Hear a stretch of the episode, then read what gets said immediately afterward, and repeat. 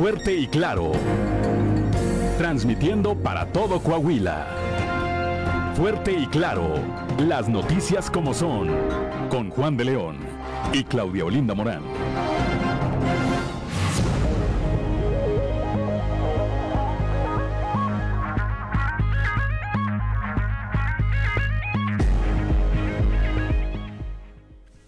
Son las 6 de la mañana, 6 de la mañana con 2 minutos de este martes 12 de julio del 2022. Ya estamos en Fuerte y Claro, un espacio informativo de Grupo Región para todo el territorio del estado de Coahuila. Y como todas las mañanas, saludo a quienes nos acompañan a través de nuestras diferentes frecuencias en toda, en toda nuestra entidad. Eh, repito, hoy es martes 12 de julio y se celebra a quienes llevan por nombre Nabor. Así que a quienes lleven ese nombre a quienes tengan algo que celebrar el día de hoy, pues muchas felicidades. 6 de la mañana, 6 de la mañana con 3 minutos y saludo a quienes nos acompañan, repito, a través de las diferentes frecuencias de Grupo Región en todo el territorio del estado. Aquí para el sureste a través de la 91.3 de frecuencia modulada, transmitiendo desde el corazón del centro histórico de la capital del estado aquí desde el sexto piso del edificio que se ubica en las calles de Allende y Ocampo. Para las regiones eh, centro, centro desierto, carbonífera y cinco manantiales por la 91.1 de FM transmitiendo desde la capital del acero, desde Monclova, Coahuila. Para la laguna de Coahuila y de Durango por la 103.5 de frecuencia modulada transmitiendo desde la Perla de la Laguna, desde Torreón para el norte de Coahuila y el sur de Texas por la 97.9 de FM, transmitiendo desde Piedras Negras y para Acuña, Jiménez y del Río y del Río Texas por la señal de la 91.5 de frecuencia modulada, transmitiendo desde el municipio de Acuña. Un saludo, por supuesto, también a quienes eh, nos distinguen con el favor de su atención a través de las distintas páginas de Facebook de Grupo Región. Son las 6 de la mañana, 6 de la mañana con 4 minutos y ya está activada también como todos los días nuestra línea, su línea de WhatsApp, el 844-155-6915. Repito, 844-155-6915 para recibir sus mensajes, sugerencias, comentarios, denuncias y cualquier otra comunicación que desee usted tener con nosotros o a través de nosotros, ahí está disponible. 6 de la mañana, 6 de la mañana con 5 minutos que no se le haga tarde.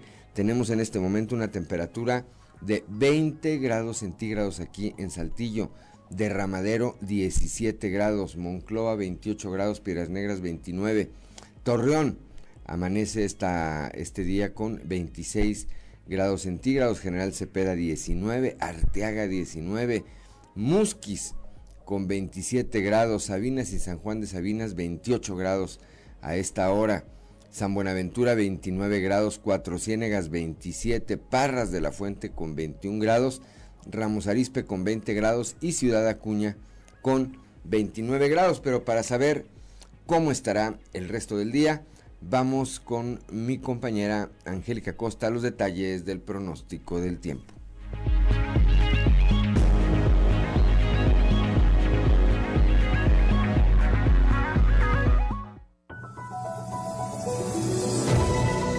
Pronóstico del tiempo con Angélica Acosta.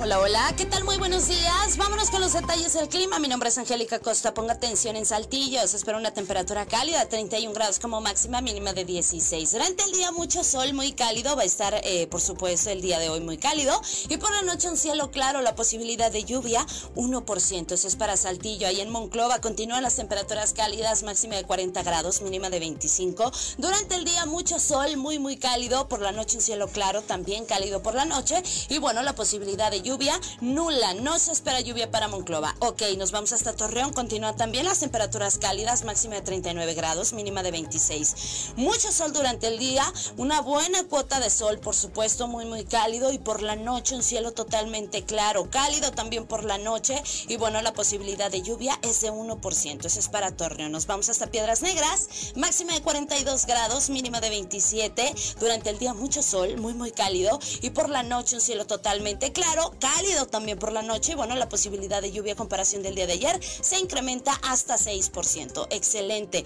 En Ciudad Acuña continúan las temperaturas cálidas de igual manera, máxima de 42 grados, mínima de 27 durante el día una buena cuota de sol, un cielo totalmente claro.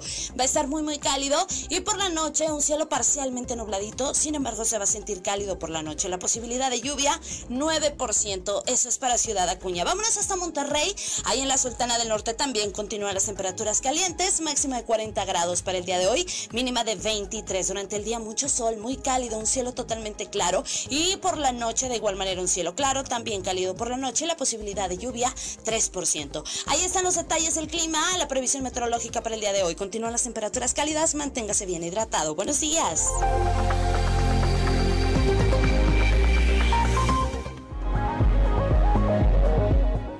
Son las 6 de la mañana, 6 de la mañana con 8 minutos. Gracias a mi compañera Angélica Costa, como todos los días, con los detalles del pronóstico del tiempo. Y vamos ahora hasta Ciudad Frontera, hasta Ciudad Frontera, en donde, como todos los días, o desde donde todos los días, don Joel Roberto Garza Padilla nos envía una frase para la reflexión. La del día de hoy dice, jamás dudes de tu gran valor como persona. No permitas que nadie te menosprecie o ponga en duda tu virtud. El que no te sepa apreciar, amar y respetar no debe tener un lugar en tu vida. Bendiciones. Pues sí. Así de fácil. Así de claro y así de fácil. Gracias a don Joel Roberto Garza Padilla, como siempre. Le enviamos un saludo cuando son las 6 de la mañana, 6 de la mañana con 9 minutos. Y ahora vamos con el padre José Ignacio Flores y su sintonía con la esperanza. Prepárate, porque estás entrando en sintonía con la esperanza. Virtudes cristianas, remedios para la vida diaria para escuchar y ayudar. Un lugar con valor y esperanza para toda la familia. Queda con ustedes el Padre José Ignacio Flores en sintonía con la esperanza.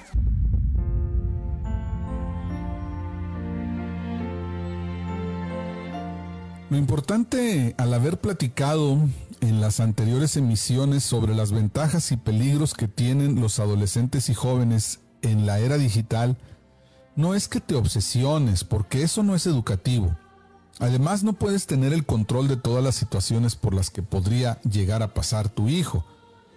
Lo que sí interesa sobre todo es generar en tu hijo o en tu hija, con mucho amor, procesos de maduración en su libertad, de capacitación, de crecimiento integral, del cultivo de una auténtica autonomía. Y cada día se hace más difícil que los hijos escuchen y crean a sus padres ya que tienen unos contrincantes duros de pelear y no son precisamente los libros.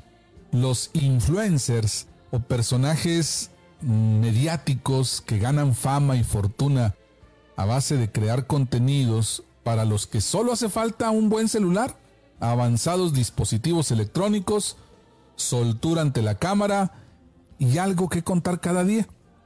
Estos son los referentes que hoy encandilan a nuestros adolescentes y con semejantes competidores se hace muy difícil hacerle comprender a tu hijo que la vida es larga, que la juventud va a pasar y que es parte importante de su vida el ser y el quehacer.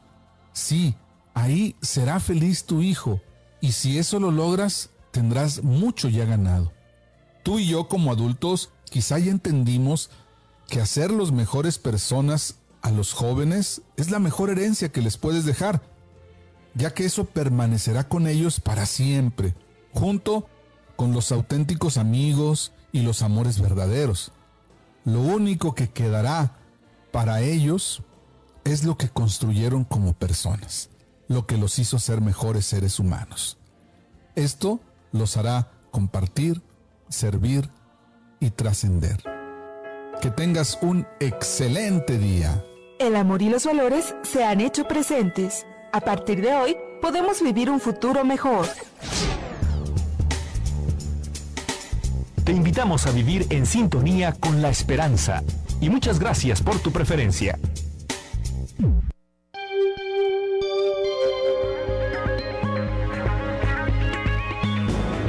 Son las 6 de la mañana, 6 de la mañana con 12 minutos.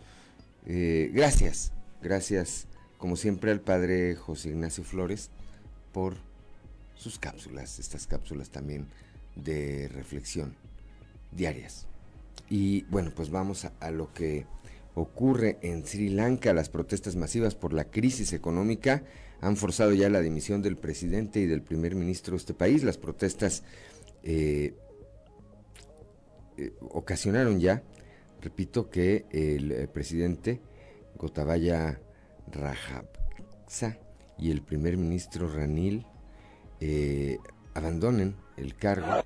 Está contemplado que mañana, mañana dejen sus responsabilidades para garantizar, dice, un traspaso pacífico de poder. En una declaración en video difundida poco antes de la medianoche local, pide a la población que se respete la ley y se mantenga la paz.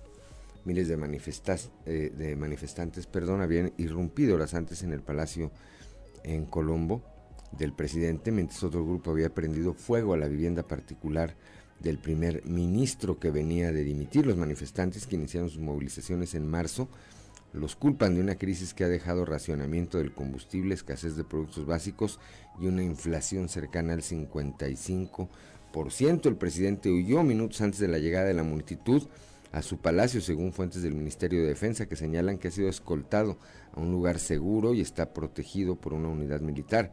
Las cadenas de televisión locales muestran a cientos, a miles, diría yo, de personas, algunas con cascos y la bandera nacional, subidas en la verja del Palacio Nacional, un edificio junto al mar de época colonial y símbolo de poder en Sri Lanka.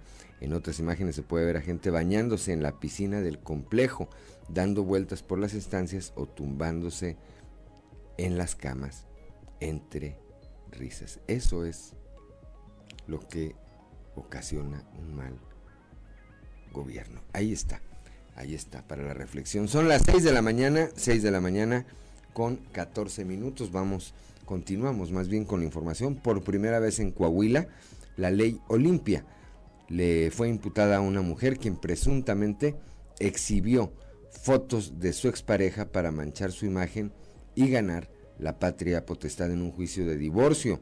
El presunto afectado, Diego N., dio a conocer que él no busca un acuerdo reparatorio, por lo que descartó la posibilidad de una salida alterna en caso de que se vincule a proceso a su expareja, sino que busque un trato igual y que se haga justicia sin distinción de género. De una denuncia por eh, la ley Olimpia, donde eh, se intenta eh, terminar con chantajes, con manipulación, con una, un riesgo de exposición, con poder recuperar mi tranquilidad debido a un proceso de divorcio en donde eh, pues se presentaron situaciones que vulneran mi privacidad, donde mi ex esposa pues toma, toma fotografías mías y, es constante la amenaza a una exposición. Todo esto desgraciadamente eh, por un fallo en el, en el juzgado tercero del familiar en donde al juez eh, se le presentaron las pruebas para evitar un juicio alargado, un juicio problemático, donde había evidencia de diferentes situaciones, en donde la misma este, eh, mi ex esposa presentó su testimonial de tener evidencia con la cual podía este, chantajearme. Entonces al final el juez caso omiso a todas esas eh, instancias y provocó un, juicio y un proceso que se inició y que terminó escalando a, lo que estamos ahorita. Lo que buscamos principalmente es este parteaguas en donde los hombres eh, no normalicen la violencia, tanto los hombres como las mujeres tienen los mismos derechos, eh, buscar una equidad de género.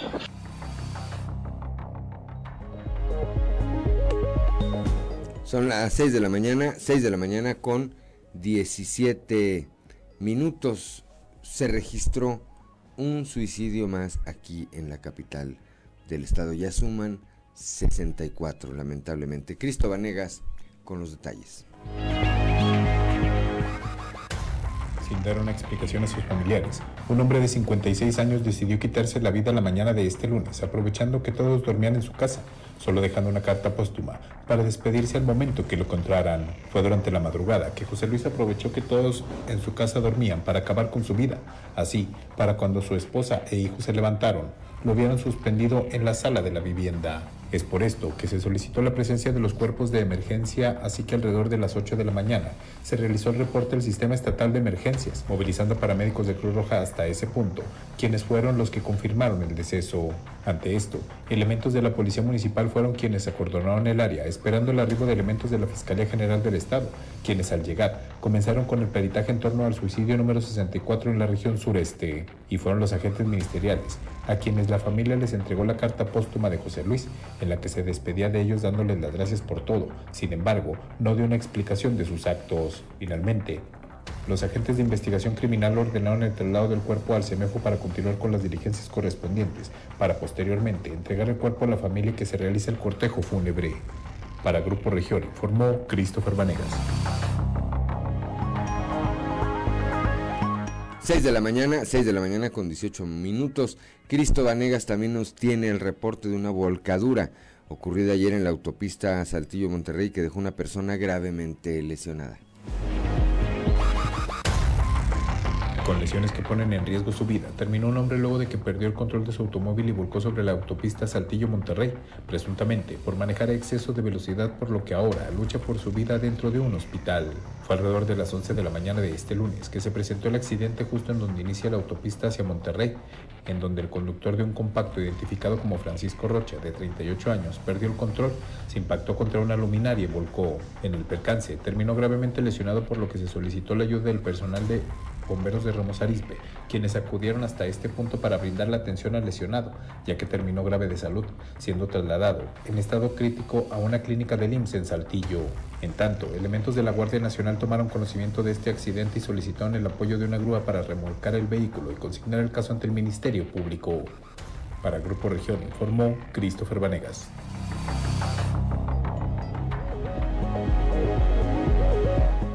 Son las 6 de la mañana, 6 de la mañana con 19 minutos allá en eh, Monclova, en la capital del acero, durante la madrugada del domingo, la Dirección de Seguridad Pública Municipal puso a disposición a dos menores que estaban en situación de riesgo en compañía de su padre, por lo que fueron resguardados por la PRONIF, la titular de esta dependencia. Ahí en la región centro, Marta Herrera informó que de momento esperan que el padre esté en condiciones para responder al citatorio y continuar con esta investigación. Seguridad Pública nos puso a disposición el caso de unos niños que se encontraban eh, pues en, una, en un estado de riesgo en, compañía de su padre. Este fue detenido y ah, nosotros tenemos a los niños como medida especial de protección en resguardo en un centro de asistencia social. Y son dos menores, ¿verdad? Son dos, sí, son ¿Qué dos edades tienen? Cinco y ocho, me parece. Este, ¿Y ellos presentan alguna omisión de cuidados? O, como- Sí, sí presentaban también una misión de cuidados. ¿Qué proceso se podría continuar? Bueno, este, la- al, al momento, como, como el, el señor, el padre, no estaba en condiciones para hablar con él, eh, estábamos esperando a que pues, eh, obtuviera esas condiciones para llevarle citatorio, presentarse en PRONIF y ya entonces nosotros evaluar, conforme a nuestro protocolo, el, el- el tratamiento que le vamos a dar a los niños, hacer las investigaciones de campo, las evaluaciones psicológicas que nos competen para decidir pues cuál es la mejor situación en la que los podemos dejar o si hay alguna familia de apoyo que pueda tener a los niños.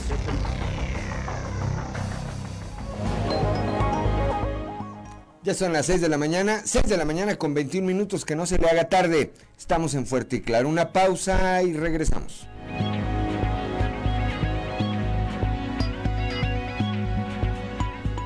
El osito panda, pues como de qué año es, como de los ochentas, ¿no? Como de los ochentas. Bueno, para quienes nos acompañan a través de la frecuencia modulada, pues ahí pudieron disfrutar, recordar a esta cantante de origen veracruzano, me parece, ¿verdad? Es jarocha la Yuri. 6 de la mañana, 6 de la mañana con 26 minutos. Continuamos con la información en Torreón. Autoridades informaron sobre el hallazgo del cuerpo de una mujer de la tercera edad en domicilio de la colonia Villa Florida. Víctor Barrón nos informa.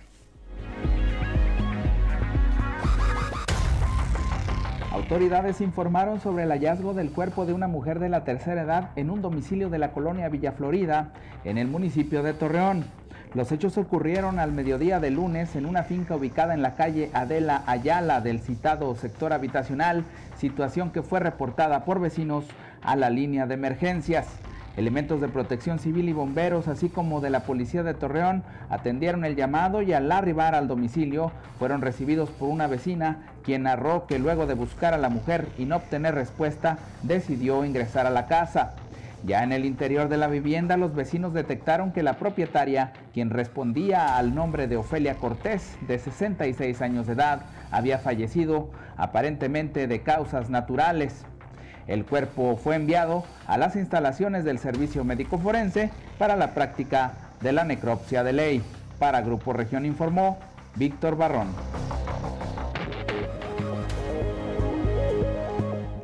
6 de la mañana, 6 de la mañana con 27 minutos. Vamos ahora hasta la región carbonífera con Moisés Santiago Hernández, un conductor dormitó cuando conducía y volcó en el sector conocido como la curva Guillén en la carretera Musquis-Palau. Durante la madrugada de este pasado domingo, un trabajador de la mina 9 ubicada en la ciudad de Sabinas viajaba en su vehículo sobre la carretera estatal número 20 Palau Musquis a la altura de la conocida curva Guillén. Perdió el control por el exceso de velocidad y el cansancio, dormitó y volcó.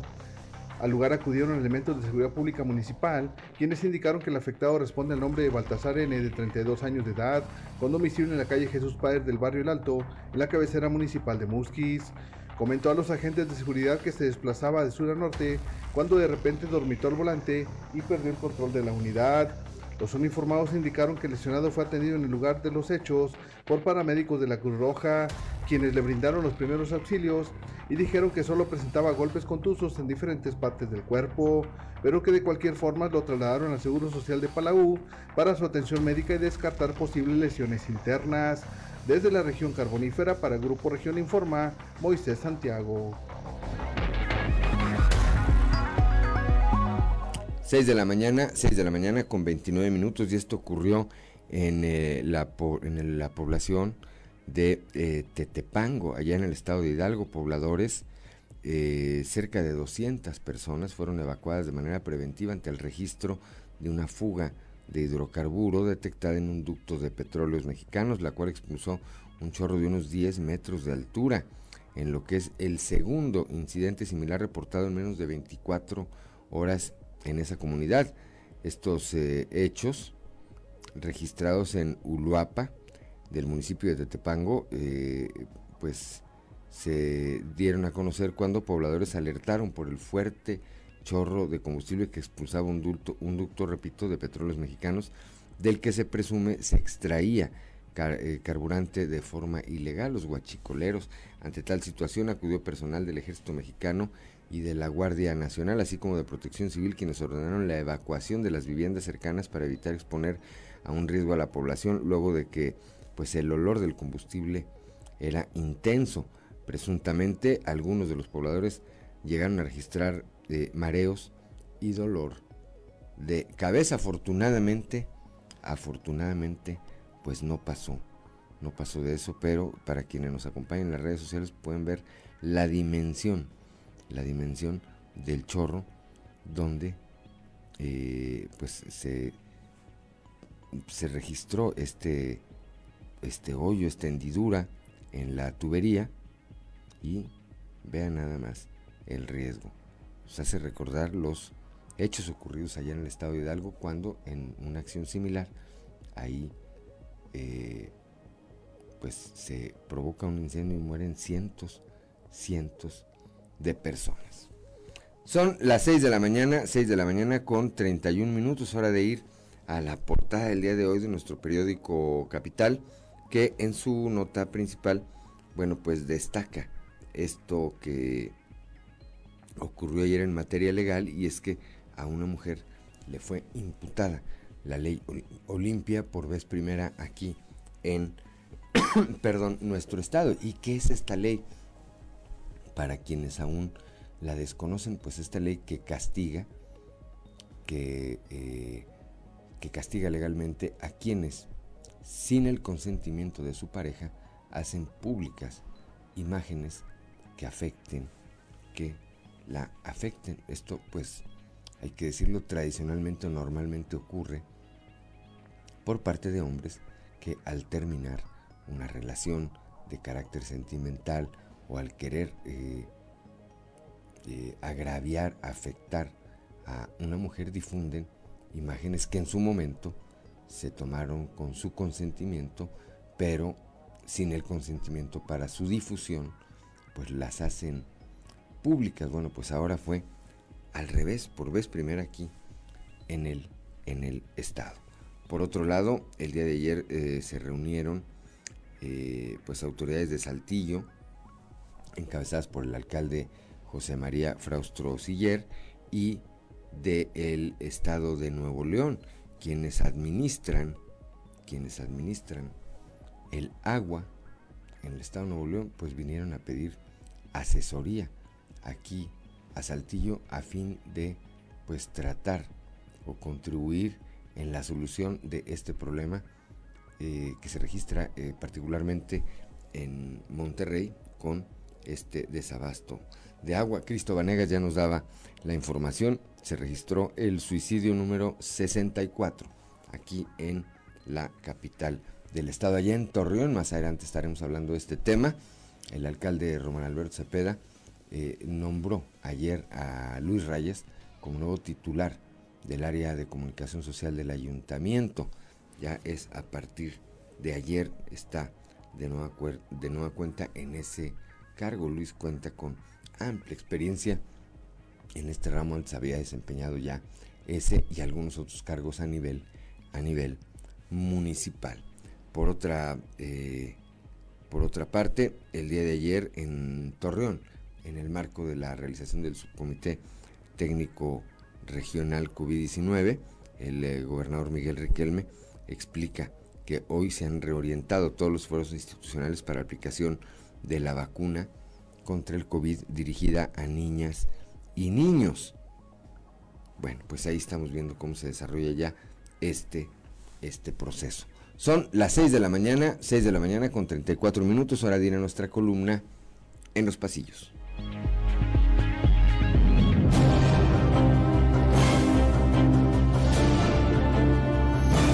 Y en el cartón de hoy, enfatizando, que nos muestra el presidente de México, Andrés Manuel López Obrador, quien está en su podio en las mañaneras y nos comenta, este gobierno no protege a Peña Nieto, ni que fuera narcotraficante. Cosa de horas, dicen, para que la líder moral del PRD en Coahuila anuncie, al igual que Memo Anaya, que buscará ser candidata en 2023 al gobierno del estado. Hoy te toca perder. La especie no deja de llamar la atención, pues a diferencia de Marco Cortés, líder nacional del PAN y quien dejó en manos del panismo local la decisión de ir o no en alianza, Jesús Zambrano, líder nacional del PRD, dijo estar más que amarrado para ir junto con el PRI en la elección para gobernador. Bien pensado, Woody. Por la región centro, quien todo apunta a que por fin se atrevió a poner distancia con el PRI, que lo hizo alcalde y diputado local, fue Fernando de la Fuente, quien ahora mutó a Moreno luego de ser panista de closet durante la gestión de Alfredo Paredes como alcalde de Monclova, tiempo en el que simulaba todavía ser tricolor. ¿Dónde está tu honor, basura? Eres una completa vergüenza. No te mereces el respeto. Muy felicitado en las redes el diputado local del PRI, Hugo Dávila, quien ayer estuvo de cumpleaños y recibió cientos de parabienes de amigos y familiares con ese motivo. Quien se reportó contagiado de COVID ayer fue el líder estatal de Morena, Diego del Bosque, quien compartió que tiene apenas síntomas leves y afectada la voz, pero que continuará su trabajo a distancia.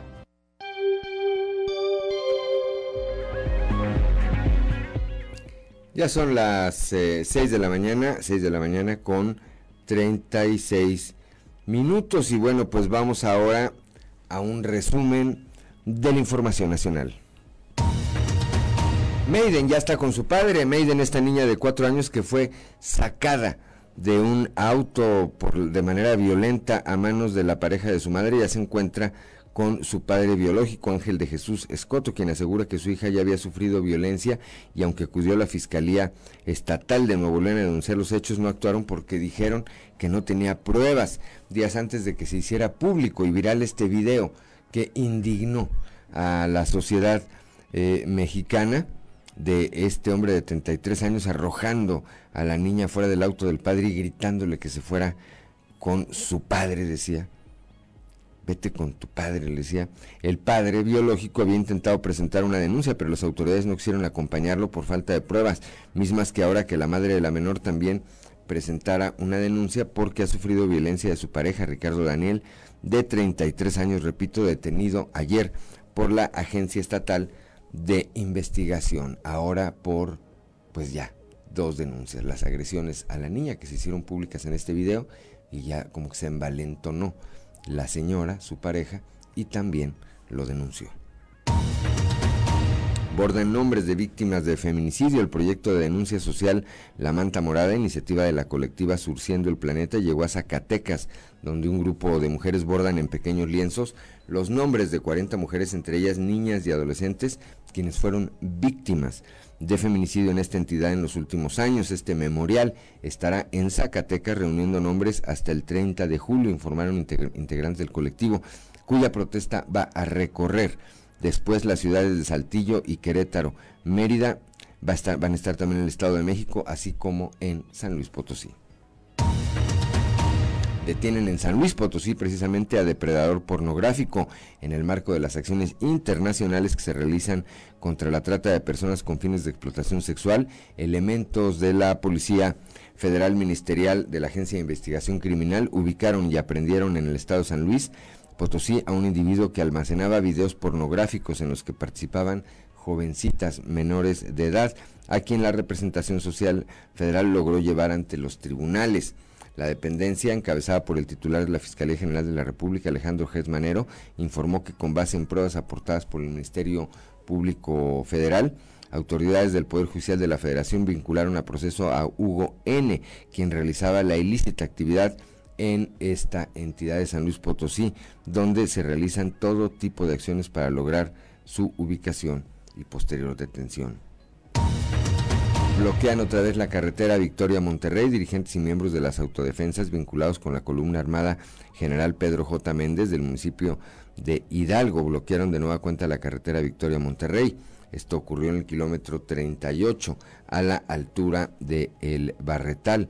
Elementos de la Policía Estatal mantienen un filtro de seguridad y orientación a los viajeros por la ruta alterna a través del municipio de Méndez, de sur a norte. Ante el cierre de esta vía, medios locales reportan que se registraron disparos de arma de fuego, así como el sobrevuelo de una unidad de un helicóptero de la Secretaría de Seguridad Pública del Estado.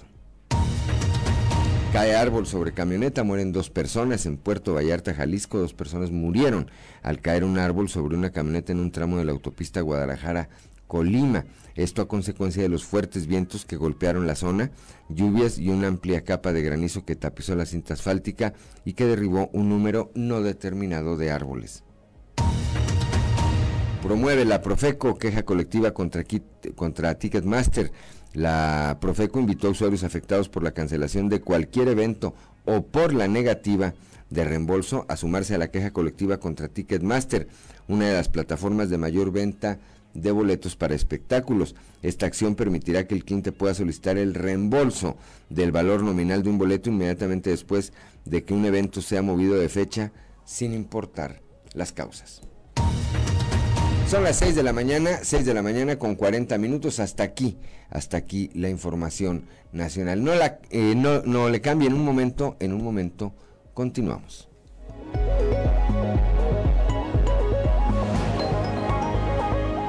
6 de la mañana, 6 de la mañana con 46 minutos. Aquí nos acompañan a través de la frecuencia modulada. Escuchamos a Yuri y esta melodía titulada ¿Qué te pasa?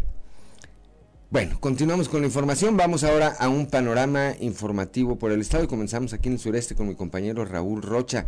El día de ayer el alcalde de Saltillo y eh, su equipo de trabajo, el ingeniero José María Frausto Siller y su equipo de trabajo se reunieron con personal directivo de agua y Drenaje, Aguas y Drenaje de Monterrey. En este tema, en este tema, dice el alcalde Chema Fraustro que Saltillo es un referente en administrar el agua. Raúl Rocha, muy buenos días. ¿Qué tal compañeros? Buen día, información para el día de hoy. Saltillo es un referente de cómo administrar bien el agua, aseguró el alcalde José María Fraustro Siller, previo a la reunión que sostuvo con directivos de aguas y drenaje de Monterrey. Agregó que en la reunión estuvo presente parte de sus colaboradores, así como directivos de aguas de Saltillo, y de esta forma atender al personal que llegó de la capital regia. Pues hemos hecho el trabajo previo, el definitivo, o sea, estamos permanentemente nosotros con ese tipo de situaciones.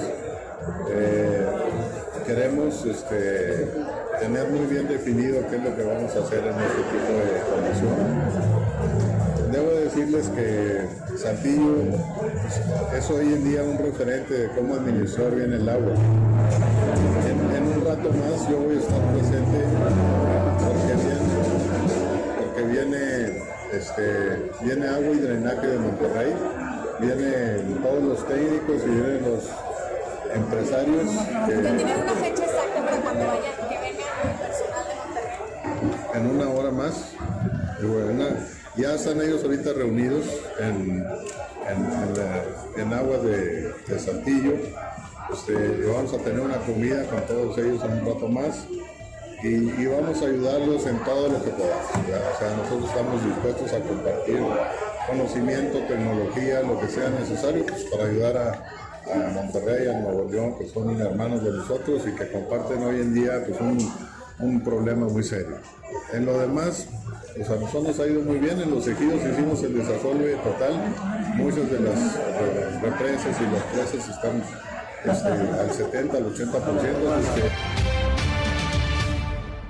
Esta es información para el día de hoy. Buen día.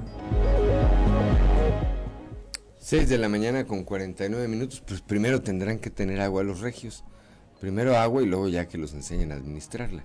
Pero pues si no tienen, en este fin de semana, por cierto, se, hubo un concierto este, de este grupo Maná, que se, a ver si ahorita podemos obtener eh, el audio, o al menos el audio, y a Fer, el vocalista, se le hizo gracioso sustituir una frase, una parte de la canción cuando dice cómo quisiera poder vivir sin aire y dijo y lo adaptó y dijo cómo quisiera poder vivir sin agua. Esto pues en referencia a la crisis del agua que tienen ahí en Monterrey, lo cual evidentemente causó la rechifla de el público asistente. Son las 6 de la mañana, 6 de la mañana con 49 minutos. Vamos ahora a la Perla de la Laguna, allá con Víctor Barrón. Ayer estuvo ahí, en Torreón, el gobernador Miguel Riquelme y se refirió, se refirió a la reunión bilateral que sostendrán los presidentes de México, Andrés Manuel López Obrador, y de los Estados Unidos, Joe Biden. Ahí el gobernador Riquelme eh, pues pidió que ambos mandatarios eh, aborden los temas migratorios sensibles y asuman el apoyo a las entidades fronterizas en esta materia. Escuchemos, Víctor, muy buenos días. Hola, muy buenos días amigos de Grupo Región en temas de la comarca lagunera. De cara a la reunión bilateral que sostendrán el presidente de México, Andrés Manuel López Obrador, y el mandatario norteamericano Joe Biden, necesariamente deberán abordarse este 12 de julio los temas migratorios sensibles y asumir el apoyo a sus entidades federativas en esa materia. Así lo manifestó el gobernador de Coahuila, Miguel Ángel Riquelme Solís, a quien vamos a escuchar. Bueno, lo hice hace 15 días, hice un llamado a que esta reunión sea muy puntual en el tema migratorio, que se toquen los temas sensibles y lo que realmente está ocurriendo en México y en nuestras fronteras, que no sea una reunión superficial, vaya. Creo que eso es eh, eh, lo que solicitaría Coahuila, que realmente metieran los temas eh, migratorios delicados y que también cada gobierno se haga cargo de apoyar a sus entidades federativas. No es posible que estemos dos estados fronterizos, tanto de Estados Unidos como de la parte de México, atendiendo eh, el tema migratorio con carencias, sin eh, el apoyo institucional debido y sobre todo que sigan ocurriendo este tipo de tragedias humanitarias en cada una de nuestras eh, fronteras. Pero hablo específicamente de, Coahuila, lo que está ocurriendo en Coahuila, el traslado de, de migrantes de la frontera sur a la frontera norte, financiados o no, con distintas características, cada uno de ellos con distinta situación migratoria, que, que no se pueden atender de manera puntual o en un solo frente. Esto es todo en la información. Desde La Laguna reportó Víctor Barrón. Un saludo a todo Coahuila. 6 de la mañana, 6 de la mañana con 52 minutos y desde allá, desde Torreón, nuestra compañera Jackie Villarreal nos eh, contextualiza, nos dice, buenos días, Fer, no cambió la letra, la canción dice así, ¿cómo quisiera poder vivir sin aire? ¿Cómo quisiera poder vivir sin agua? Dice, su desatino fue cantarla para los regios. Bueno, pues ahí la puntualización de Jackie, que por supuesto le apreciamos, como siempre, eh, siempre estar atenta en su responsabilidad, pero además siempre este, participando aquí con, con nosotros. Pues ya sabrán la rechifla que le cayó a Maná y en las redes sociales pues igual, ¿verdad? Entre otros comentarios les ponían qué manera tan elegante de humillarlos y a los regios, ¿verdad? Pero bueno, 6 de la mañana con 53 minutos, vamos ahora a Monclova. No, miento, aquí, en la capital, en la capital del estado, con Leslie Delgado. La procuradora de los niños, niñas y la familia, María Leticia Sánchez, dio a conocer que la omisión de cuidados en Coahuila disminuyó hasta en un 17% con respecto al 2021. En ese sentido explicó que actualmente atienden alrededor de 3.000 expedientes en esta dependencia y puntualizó que los periodos vacacionales no representan un riesgo para que aumenten este tipo de situaciones. Leslie, muy buenos días. Buen día, informando desde la ciudad de Saltillo. La Procuradora de los Niños, Niñas y la Familia, María Leticia Sánchez, dio a conocer que la omisión de cuidados en Coahuila disminuyó hasta un 17% respecto al 2021. En este sentido explicó que actualmente atienden alrededor de 3.000 expedientes en dicha dependencia y asimismo puntualizó que los periodos vacacionales no representan un detonante para que aumenten este tipo de situaciones. A continuación, escucharemos la declaración. Muchos de ellos no es por ser malos padres, muchos de ellos traen otro tipo de necesidades y de eso se trata de la PRONIP, ver de qué manera apoyamos. Eh, muchas de las noticias que salen que el niño estaba solo, no necesariamente resguardamos en su momento como medida especial de protección. Recuerden que buscamos familias para tener esa integración. ¿En cuántos, casos se han presentado lo que va del año? ¿De omisión de cuidados? Mira, traemos alrededor de 3.000 expedientes eh, de omisión de cuidados. Sin duda, una disminución eh, alrededor del 17% al año pasado, eh, pues recuerden que el COVID también detonó otras situaciones en su momento, entonces este año ha ido disminuyendo ahí nuestros expedientes, pero la mayoría de nuestros casos que vemos son de omisiones de cuidado. Agradezco la intervención y deseo que tengan un excelente día. Son las 6 de la mañana con 55 minutos. Regresando del corte, ya estamos sobre el corte, nada más para que vean cómo en una misma dependencia una persona dice una cosa y otra persona dice otra totalmente en sentido contrario. La procuradora Leticia Sánchez dice que los periodos vacacionales no representan un riesgo para que aumenten eh, las omisiones de cuidados. Y la responsable de esta misma dependencia, allá en Piedras Negras, Claudia Zúñiga, dice que para combatir los problemas de omisión de cuidados, es indispensable buscar opciones alternas como cursos de verano, talleres o guarderías en este periodo vacacional. Regresando, regresando del corte, escuchamos esta joya.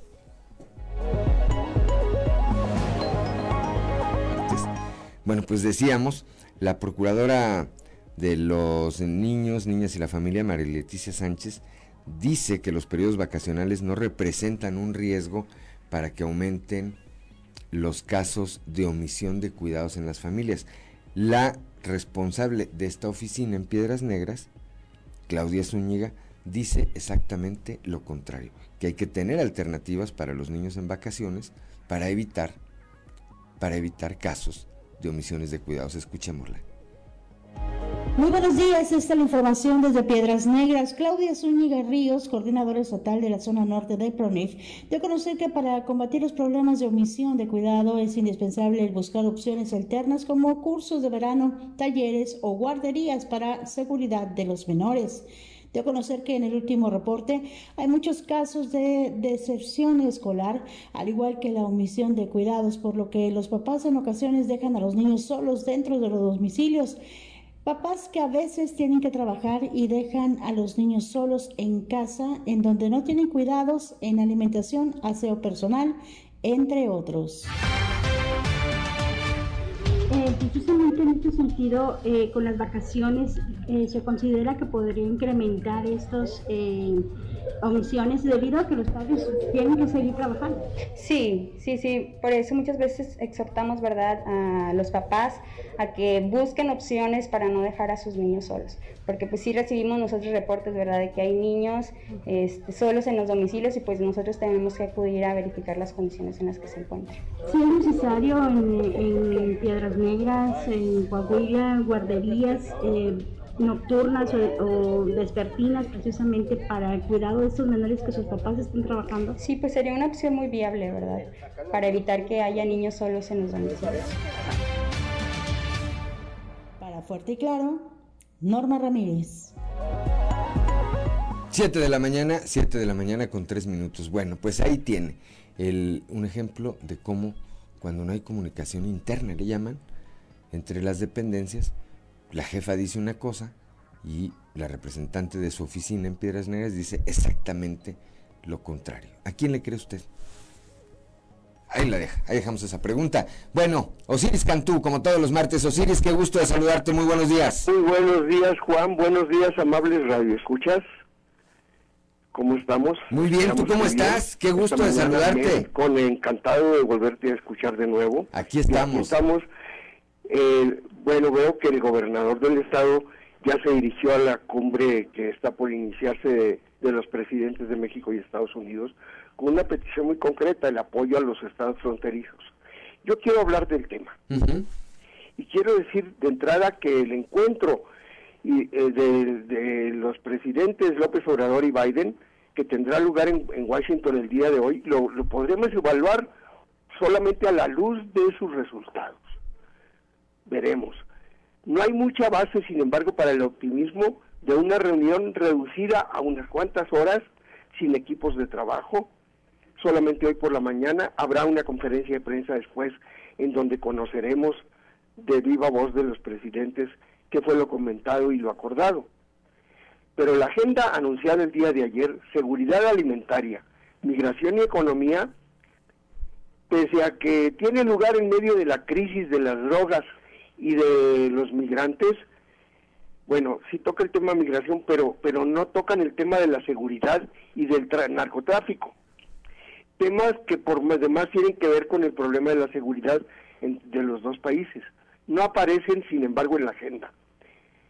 Eh, ojalá que en la reunión privada de los presidentes sea materia que aborden. Deberían de hacerlo, aunque no esté en la agenda, pues la violencia en México y en Centroamérica es causa de las más importantes de, la migración. No es nada más la falta de oportunidades y de empleo, sino la, la población expulsada por la, por la violencia de poblaciones enteras, de comunidades completas, familias enteras que se van al norte, a Estados Unidos, huyendo de, no solo de la pobreza, sino de la violencia de fuera de control. Entonces el tema del combate a la violencia y al narco una de cuyas causas más importantes, no la única, pero muy importante, es el narcotráfico. Porque pues este, la guerra entre los cárteles es uno de los factores más importantes de, la violencia. guerra que tiene lugar para disputarse el mercado más grande de drogas en el mundo, que es Estados Unidos. Un mercado millonario. Y creo que se va a desaprovechar si es que no se toca este tema, una oportunidad quizás irrepetible para que de un diálogo constructivo entre los mandatarios se llegue a acuerdos de beneficio mutuo, especialmente en materia del combate al narcotráfico y en materia de seguridad binacional. Si partimos de una responsabilidad compartida entre el país de, de, de los países de mayor consumo de drogas en el mundo y el país por la que de donde proviene que es México.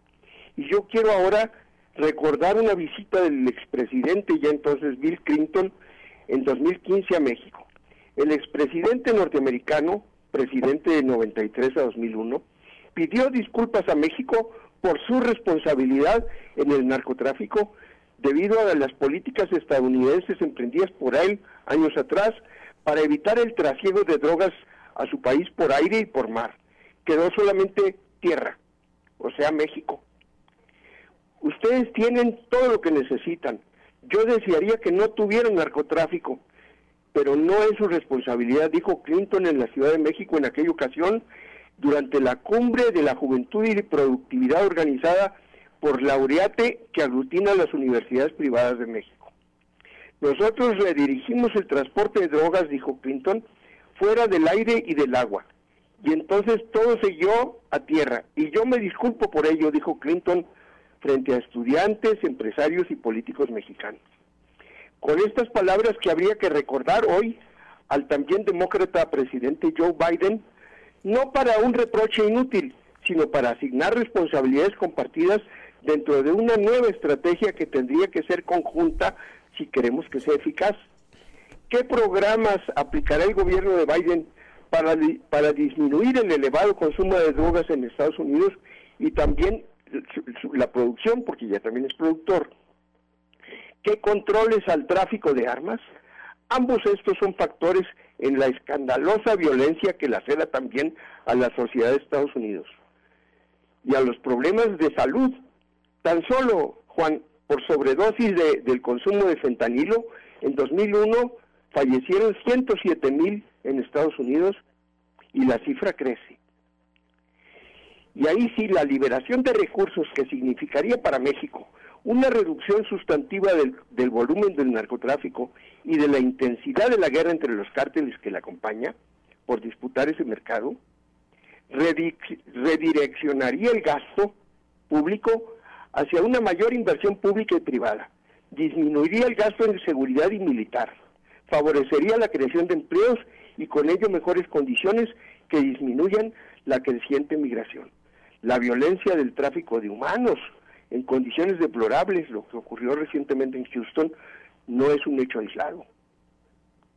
El, traslado masivo de, seres humanos en trailers en condiciones pues, que ya generaron muchos muertos. Y eso eh, se, se está repitiendo cada vez con más frecuencia. Es el mercado de seres humanos. Sin desestimar temas de inversión e intercambio comercial puestos al final de la agenda del encuentro, estos responden más bien a factores económicos y a la confianza de los inversionistas y a, y a las calificadoras. Afectadas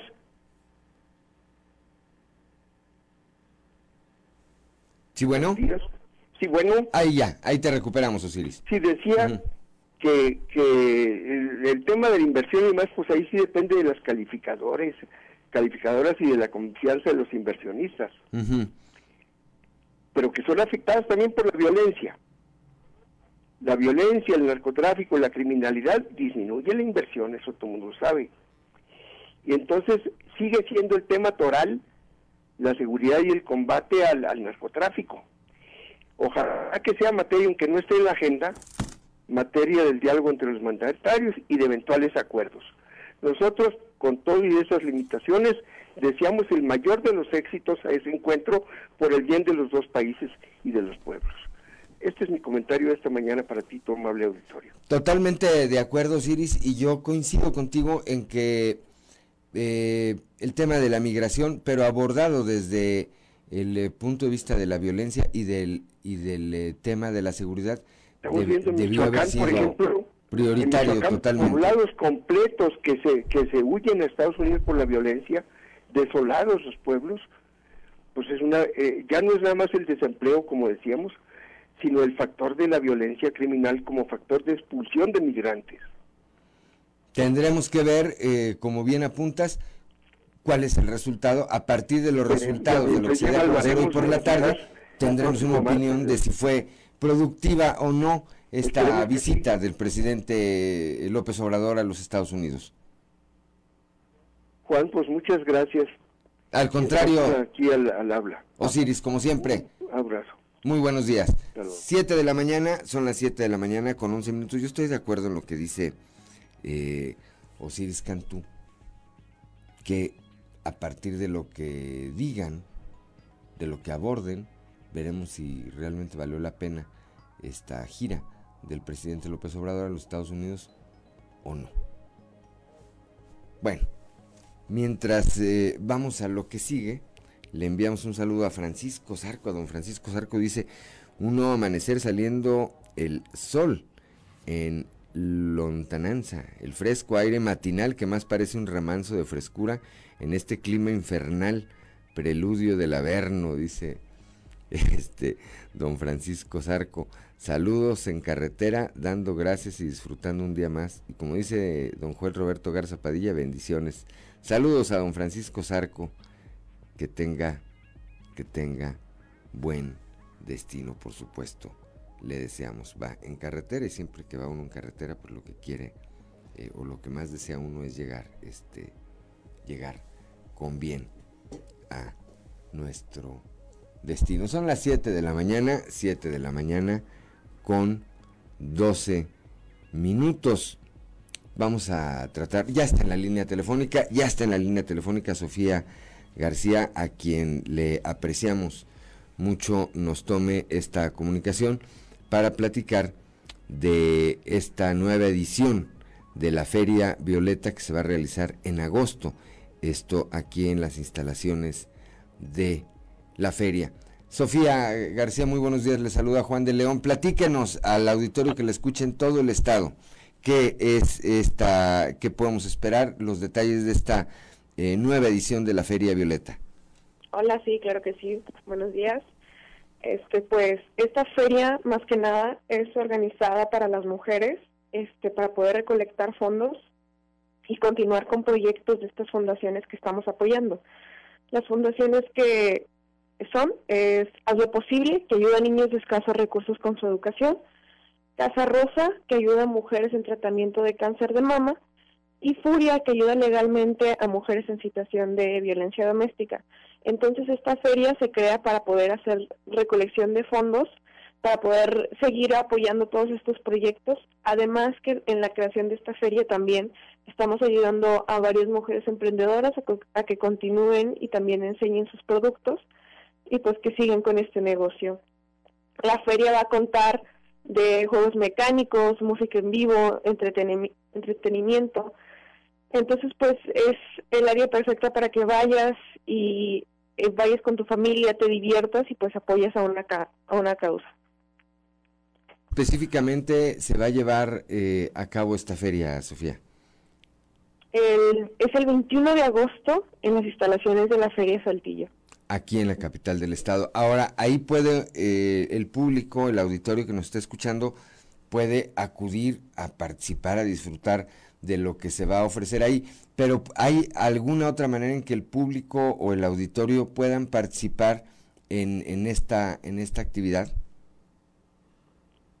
Pues este tenemos el mercadito que Ujú. todavía está totalmente abierto. La convocatoria se cierra el 1 de agosto.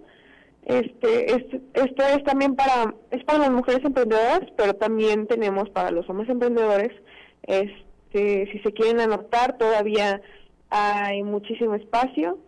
Y pues también ya a la hora del evento, eh, pues también ir, asistir, porque obviamente mientras más gente vaya, más apoyo podemos darles a estas fundaciones. Claro, ¿cómo se pueden vincular con la organización de este evento del que usted forma parte, Sofía?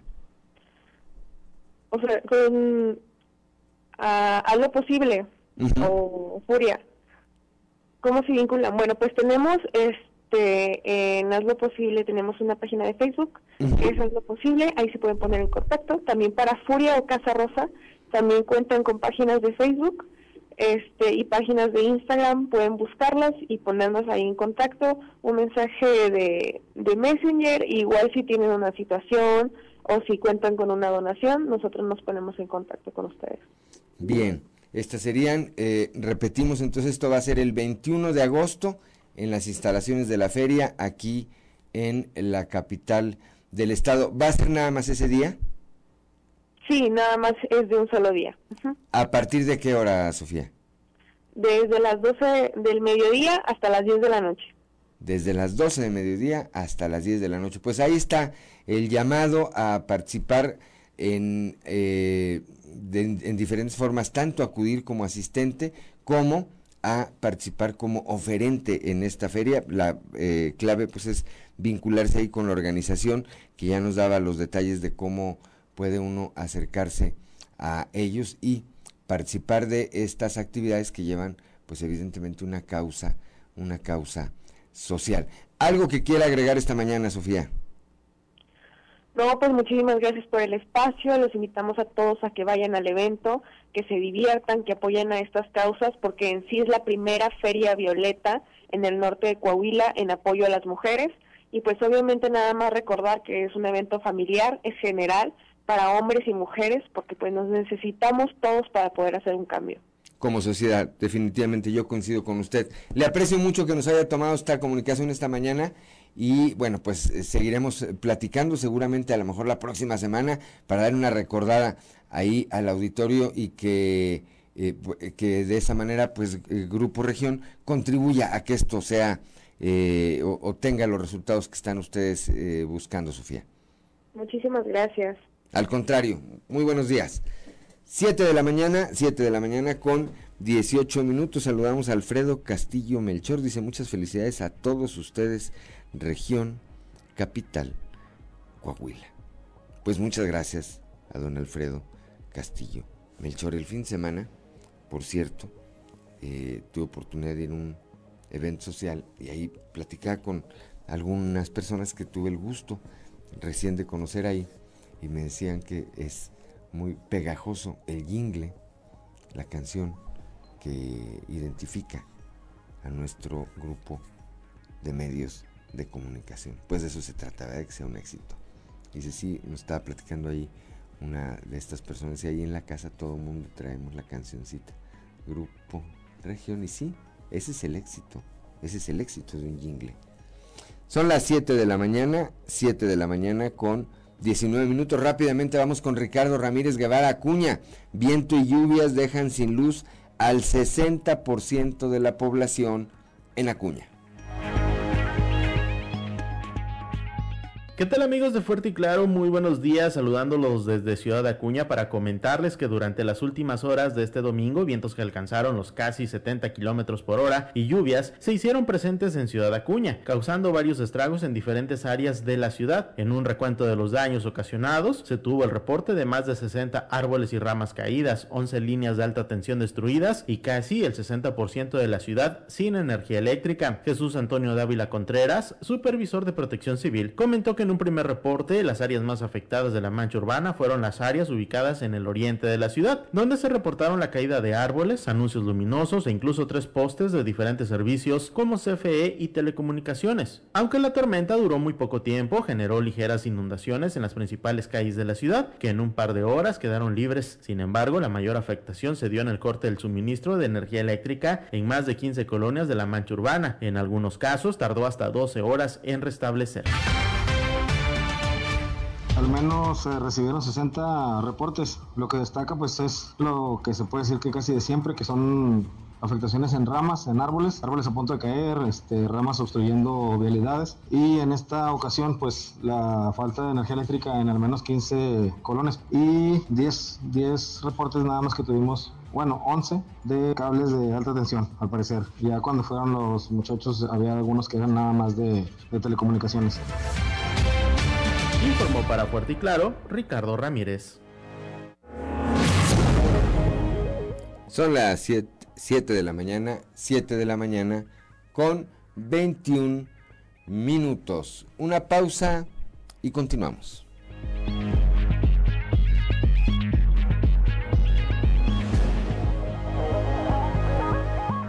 Son las 7 de la mañana, 7 de la mañana con 26 minutos para quienes nos eh, siguen a través de la frecuencia modulada. Escuchábamos a Yuri con este tema, el apagón, dedicado a, algunas, a algunos municipios de la región centro, cortesía de Manuel Barlet, el director general de la Comisión Federal de Electricidad. Toño Zamora, muy buenos días. buenos días, Juan. Este, buenos días. Sí, sí, estaban escuchando la canción de que mira con el apagón. Ah, bueno, en el apagón en, la ciudad, pero en la feria no, ¿no? Ella cantó bien. Ahí no pasa nada. Ah, ahí no pasó nada. Fíjate que, eh, pues el PRI ya, está definiendo sus quiénes van a ser sus, delegados, o ya definió más bien quiénes van a ser sus delegados políticos en los municipios de la región centro. Eh, ya sabíamos de, Enrique Martínez eh, y Morales que viene a Monclova, que de hecho desde antes de que de que le dieran el nombramiento ya está estaba viniendo aquí a Monclova este, en reiteradas ocasiones y, pues viene a plantear el asunto y cómo ve eh, cómo están las cosas, ¿no?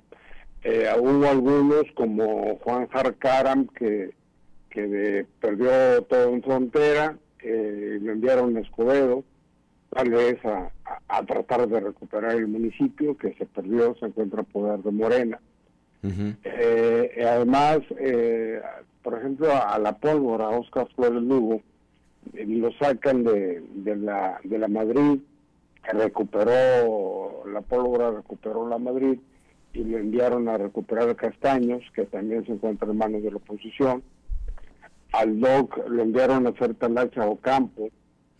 Fíjate que es la primera vez que sé que, que por ejemplo, que a, la licenciada Racabazos va delegada priista, eh, la, mandan a Cuatro Ciénegas, donde no dudamos que el profe Félix Alejandro le será de mucha ayuda porque, porque Félix ya tenía varios años eh, ahí en ese municipio. Sí. En la Madrid, en vez de la pólvora, llega el expresidente municipal de Cuatro Ciénegas, Lalo Manrique. Lalo Manrique. Cecilia, Cecilia de la Garza a, la ciudad de las mujeres bonitas y hombres desobligados, o sea, ahí con el apagón. a, frontera Lalo, Medrano. Este, y Javier González eh, lo mandan a, a, Basolo a ver si pues a ver si recupera el municipio, ¿no? Que también está en manos de la oposición.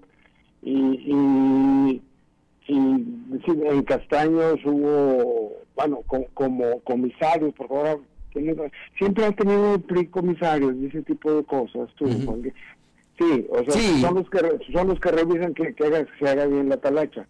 Sí, son es parte, hasta donde yo recuerdo, es parte de las figuras eh, de su organización interna, Toño. Ah, ok, perfecto. Por ejemplo, a Félix, que era delegado en Cuatro Ciénegas, que, le recuperó para el PRI, lo mandan de, de comisario a Castaños al gato de Luna, a, ver mi gato, a ver si ahora sí te pones a chambear, lo mandan de comisario a Candela, pues al final de cuentas son los eh, ciudad campirana, ¿no? Y ahí debe de ser Talacha. Sí. Pues sí, haciendo las cosas por los diferentes municipios de acá de la región centro, y este, pues a, ver, y esto se empieza a calentar poquito. Eh, este, en este Yo creo que merece una, una mención aparte o una participación aparte el tema de, que el reconocimiento del presidente López al trabajo eh, en seguridad que tiene el gobernador de Coahuila. ¿Por qué? Porque esto quiere decir que no, Juan, significa un duro golpe al subsecretario que anda haciendo campaña acá en Coahuila. ¿no?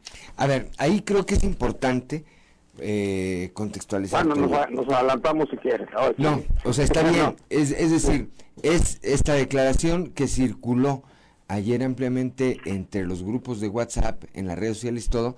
Habrá que decir, eh, en honor a la verdad, eh, también, Toño, es una declaración que data de el 2 de diciembre del 2019.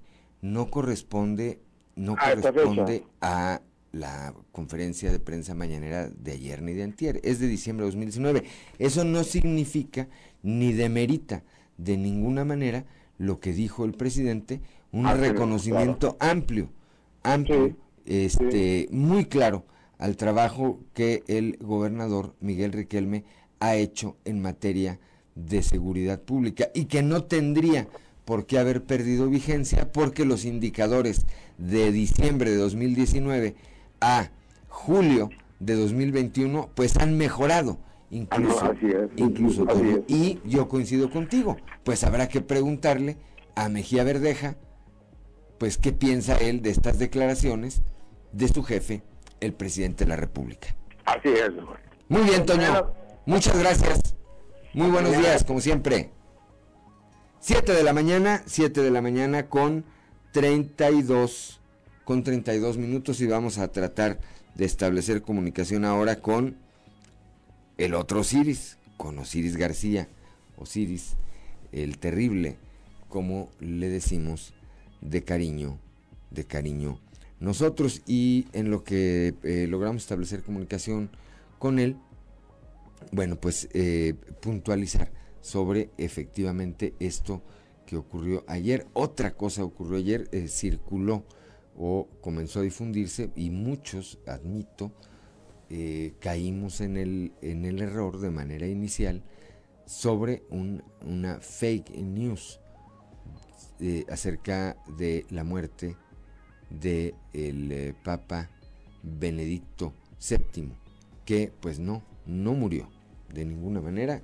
Este, eh, mi amigo Enrique Abasolo, mi amigo Enrique Abasolo me dio mucha risa porque lo leí ahorita en la mañana, este, que tiene un humor negro, ácido y que le mando un saludo siempre y, y mi afecto. Dice que le aplicaron su primer chabelo al Papa emérito Benedicto VII. 7 de la mañana con 33 minutos en la línea telefónica. Osiris García, muy buenos días, amigo. Muy buenos días, amigo. ¿Cómo estás vos? Bien, oye, ¿cómo ves que le aplicaron su primer chabelo? Dice, dice Enrique Abasolo. Oye, sí, Enrique, Enrique este, es amigo de mi familia desde hace muchos años, ¿no? Este, teníamos un grupo juntos, de hecho, este, por ahí de la juventud, adolescencia. Este, siempre tuvo su humor, siempre ha sido así. Este, muchas de las cosas que, que, que de la forma de, de ver la, la vida también este se las he copiado a él. Realmente, como parte de mi familia siempre estaba ahí en diciembre, en, Navidad, en Año Nuevo, hijo de madre, es una...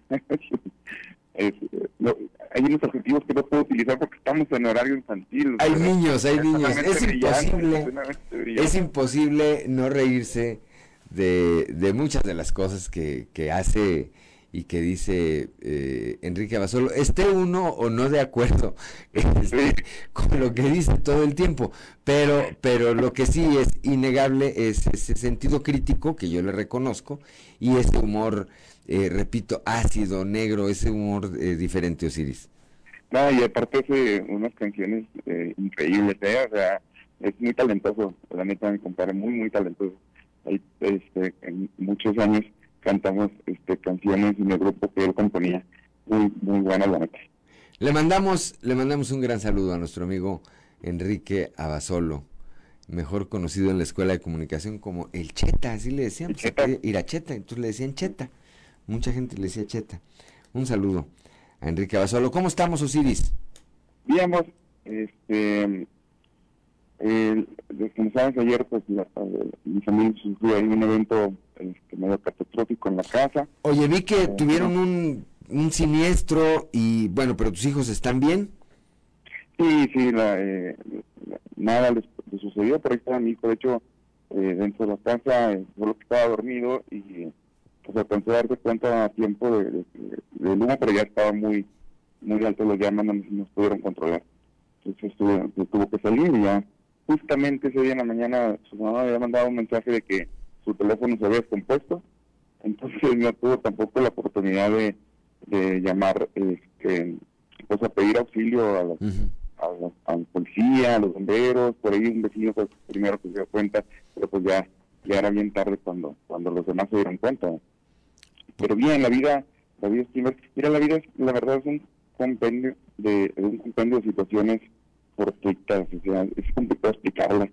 En, en, un momento, mira, por ejemplo, hay una necesidad de equilibrar la balanza en cuestión de paridad de género y se impulsan unas leyes que ponen en aprietos a proyectos políticos que tienen años tejiéndose. O mira lo del, lo del COVID, o sea, de repente una mutación de un virus que lo más que hacía es que nos ataba los mocos y nos hacía como que poner los ojos llorosos nos empezó a reventar, a reventar familia, amigos, y la, verdad es que nos reconfiguró la realidad. O pensaban ahorita en la mañana, por ejemplo, este muchacho de, en Puebla que va y se mete en la comunidad equivocada, los, eh, los, habitantes de ahí lo confunden con un, con un, este, con, pues, un eh, violador, con un este, chico, y lo golpean como este tipo de turba o, o y que le arrebata la vida, o sea, lo, lo, lincharon, ¿verdad? Lo lincharon. este, en otro momento, pues no sé, un, terremoto, un meteoro natural, o sea, un huracán, eh, un volcán, eh, te, cambia completamente la, la, vida, te lo reconfigura, ¿no? Pero mira, yo, pues, como lo veo, como que en este caos de lo, de lo fortuito, en, ese, en esa tendencia a la entropía, de pronto nos hace sentir así como diminutos o incapaces de responder. Y luego otras veces nos hace culpar a Dios o en otros momentos a los dioses por sentirnos como que nos castigaron, ¿verdad? Nos cuestionamos y nos empezamos a preguntar, bueno, pues qué hicimos mal para merecer esto. Pero creo que también en esa visión hay, hay muchas trampas. Y Agustín Churchill decía que el pesimista ve dificultades en cada oportunidad. Y, y me parece la verdad una gran frase a, mí en lo personal y para poner todo en perspectiva, porque pone me pone a mí en manifiesto esta, este sentido, en el sentido contrario la frase, que cada dificultad es una oportunidad, de oportunidad de mostrar el temple, la preparación y luego por último la fe, la meta. Eh, eh, hay que prepararse vos para lo peor y vivir tan feliz como se puede vivir, porque pues, al final de cuentas nos vamos, nos vamos a morir. Eso es lo más seguro que tenemos. Sí. Eso es, es eh, irremediable. Para morir nacimos, dicen, este, eso es irremediable y yo coincido contigo, pues, eh, sin caer obviamente en los excesos, sin lastimar, sin eh, lesionar a nadie, creo que todos los días tiene que ser una nueva oportunidad de vivir realmente, de realmente vivir la vida, Osiris. Sí, pero yo trataba de, empatizar yo porque eh, por mi propia familia, porque yo de inicio te a decir, no, pues, pues, ahora tenemos una oportunidad de iniciar de nuevo, hacer las cosas más grandes, hacer las cosas mejores, aquí estamos vivos todos nosotros, eh, pero sí había mucha mucha tristeza y mucha devastación porque pues años de trabajo, eh, muchos años de trabajo, de esfuerzo de, de, de la mamá de mis hijos, de haberle metido este, esfuerzo y trabajo a un, a un inmueble, pues se habían consumido en, cuestión de, minutos. Y eh, trataba, traté lo mejor que pude de ser empático, pero nadie va a entender este, lo que lo que se siente cuando pierdes pues todo todo prácticamente toda la la, la, educación de, la mamá y mis hijos quedó completamente reducida a cenizas ella por su ropa trabajo, los muebles, todo, todo, todo. En realidad la casa sufrió fallos estructurales. Este, pero ahora pues eh, a demostrar lo que lo que eh, lo que somos eh, desde aquí les digo y se los dije en su momento pues, que no están solos para eso somos familia y, y, la extensión que son los amigos para para levantarse de, una tragedia como tal y, y en todo, en la vida. O sea, mira, ya se demostrará, por ejemplo, pues, quién es el mejor preparado en la política, en, los proyectos.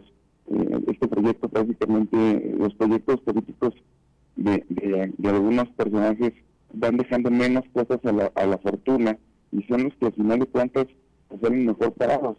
Y, y, y no, nunca falta que te pueda caer un satélite en la cabeza y que, y que te y que te aplaste, ¿verdad? Pero pues hay que hay que saber que las cosas malas que pasan eh, son oportunidades para demostrar nuestro temple y sobre todo nuestra fe, porque Dios no funciona así, Dios no anda castigando. Este, pero pues las pruebas hay que pensar también a saber qué es lo que quiere decir que Dios detrás de ellas para poderlas enfrentar este, con fe y con la mejor actitud que se pueda. Total, totalmente de acuerdo contigo, estas eh, son cosas, pues son cosas de la vida y creo que son las oportunidades de medir, de saber de qué estamos hechos. Una, por nuestra propia capacidad y la otra que es innegable y que es aquí también una cosa que hay que eh, destacar, siempre con la solidaridad de la familia y de los amigos, Osiris. Totalmente. Y en ese sentido, pues sabes que aquí estamos a la orden. No, me agradezco desde muy pronto este, la gente hizo, hizo saber su, apoyo. Eh, hay veces que, que, que pues, de todas las cosas malas que he hecho, de todo eh, la burla y, la, y el sarcasmo con el que he hecho las cosas a veces. Mucho también ahorita que hablabas de, de, de, de, de Iracheta, de Enrique, es como que familiarmente, dicen, dicen mi, mi que los burros se juntan para rascarse. creo que por eso, por eso muchos de nosotros somos amigos, porque sabemos perfectamente distinguir dónde empieza una cosa y acaba la otra. Y yo estoy bien, bien orgulloso de, de, de de mis amigos, de la gente que me rodea, de cómo me han apoyado en este momento y, aquí también te haciendo un agradecimiento vos de toda la gente que en la cabina ahorita Ricardo también, que, fue muy empático, se los agradezco mucho y vas a darle. Te mandamos un abrazo a tus hijos, a la mamá de tus hijos y con la certeza de que esto pronto, pronto pasará, mi querido Ciris. Seguro que sí, muchas gracias. Nos vemos el viernes. Si Dios quiere. Gracias, Osiris García. Son las 7 de la mañana con 43 minutos. Una pausa y regresamos. 7 de la mañana con 49 minutos. Como todos los martes, Israel Navarro en clave de fa. En clave de fa con Israel Navarro. En el Reino Unido ha habido primeros ministros con estilos peculiares como Margaret Thatcher, conocida como la Dama de Hierro, o Winston Churchill, que tuvo algunos episodios controversiales por supuesta corrupción, posturas racistas o sus excesos con el alcohol. Pero sin duda el más polémico de los últimos tiempos es Boris Johnson, también llamado el Trump británico, pues resulta que el viernes pasado Johnson renuncia al cargo por una serie de escándalos. Pero vamos por partes. Lo primero es tener en cuenta cómo se elige al primer ministro. Bueno, en principio la reina puede designar a quien quiera como primer ministro y despedirlo cuando sea su voluntad, pero tradicionalmente, para guardar las formas democráticas, escoge al líder de la bancada que tenga más escaños en la Casa de los Comunes, es decir, la Cámara Baja del Parlamento. En este caso, el Partido Conservador es quien tiene la mayoría y por lo tanto, de entre sus miembros elige a la cabeza de la bancada que se convierte en el jefe de gobierno británico. Boris Johnson, uno de los principales impulsores del Brexit, llegó a este puesto en el 2019, pero tan solo dos meses después de llegar al cargo comenzó la turbulencia por extralimitar sus atribuciones oficiales y algunas filtraciones de comunicaciones oficiales.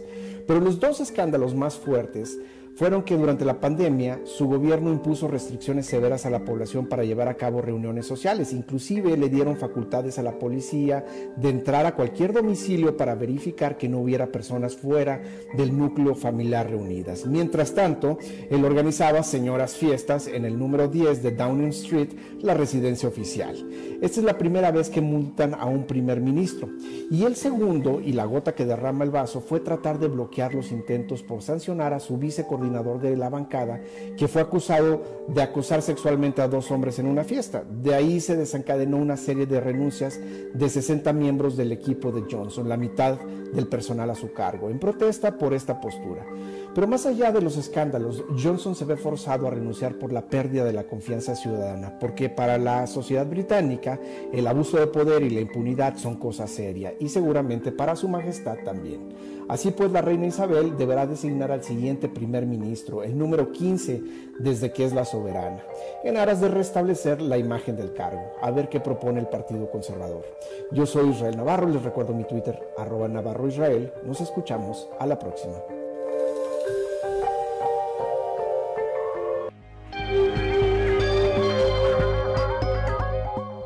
Son las 7 de la mañana, 7 de la mañana con 51 minutos rápidamente. Hoy se han reorientado todos los esfuerzos institucionales para la aplicación de la vacuna dirigida a niños y niños, comentó eh, el día de ayer el gobernador Miguel Riquelme en la reunión del Subcomité Técnico Regional COVID-19 celebrado allá en La Laguna. Mencionó que si bien el número de contagios ha, ha ido al alza en la entidad, no así el número de hospitalizaciones y o de funciones y reconoció que los eventos se siguen llevando a cabo con normalidad y la población continúa con los protocolos sanitarios. Respecto al sistema vial Cuatro Caminos, comentó que cada vez eh, ve más sensibilizado el tema de las rutas alternas y solicitó al titular de la Secretaría de Infraestructura, Desarrollo Urbano y Movilidad presentar la siguiente semana el avance financiero al tiempo que dejó en claro que es recurso estatal. El gobernador Riquelme agradeció al ejército mexicano y a la Guardia Nacional por su apoyo, de la misma manera que a todas las y los integrantes del el subcomité. 7 de la mañana con 53 minutos, pues vámonos al mundo de los deportes con Noé Santoya.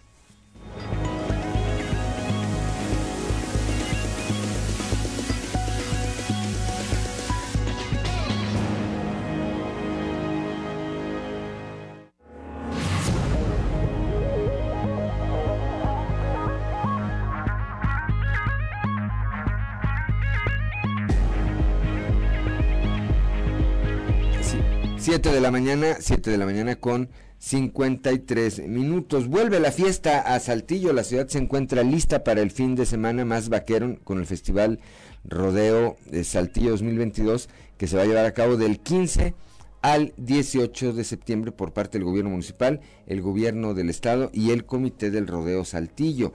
El día de ayer el alcalde José María Fraustrociller encabezó una rueda de prensa donde se dieron a conocer los detalles de este evento que regresa después de dos años aquí a la capital del estado con una meta muy clara, convertirse en el mejor rodeo de México al ser un deporte, dijo que ha permeado en la cultura saltillense y que ya es parte de las tradiciones de la ciudad. Este festival se va a llevar a cabo en la Arena 8 Segundos, ubicada en los terrenos de la feria los días, repito, 15, del 15 al 18 de septiembre y va a tener un costo de 70 pesos como entrada general. Ahora sí, 7 de la mañana con 54 minutos. Ya nos vamos esta mañana, esta mañana de martes 12 de julio del 2022. Gracias de verdad por el favor de su atención. Lo esperamos el día de mañana a partir de las 6 ya hasta las 8 de la mañana aquí en Fuerte y claro, a través de las diferentes frecuencias de Grupo Región, enlazadas todas ellas, enlazadas todas ellas para llevar este espacio informativo hasta donde usted, hasta donde usted se encuentra. Como siempre, le aprecio también a Ricardo Guzmán en la producción, a Ricardo López en los controles, a Cristian Rodríguez, Ociel Reyes, Ociel Reyes y Cristian Rodríguez, que hacen posible la transmisión de este espacio a través de las redes sociales, pero sobre todo le aprecio a usted el favor de su atención. Le recuerdo que Fuerte y Claro es un espacio informativo de Grupo Región bajo la dirección general de David Aguillón Rosales. Yo soy Juan de León y le deseo que tenga usted un excelente, pero de verdad un excelente día.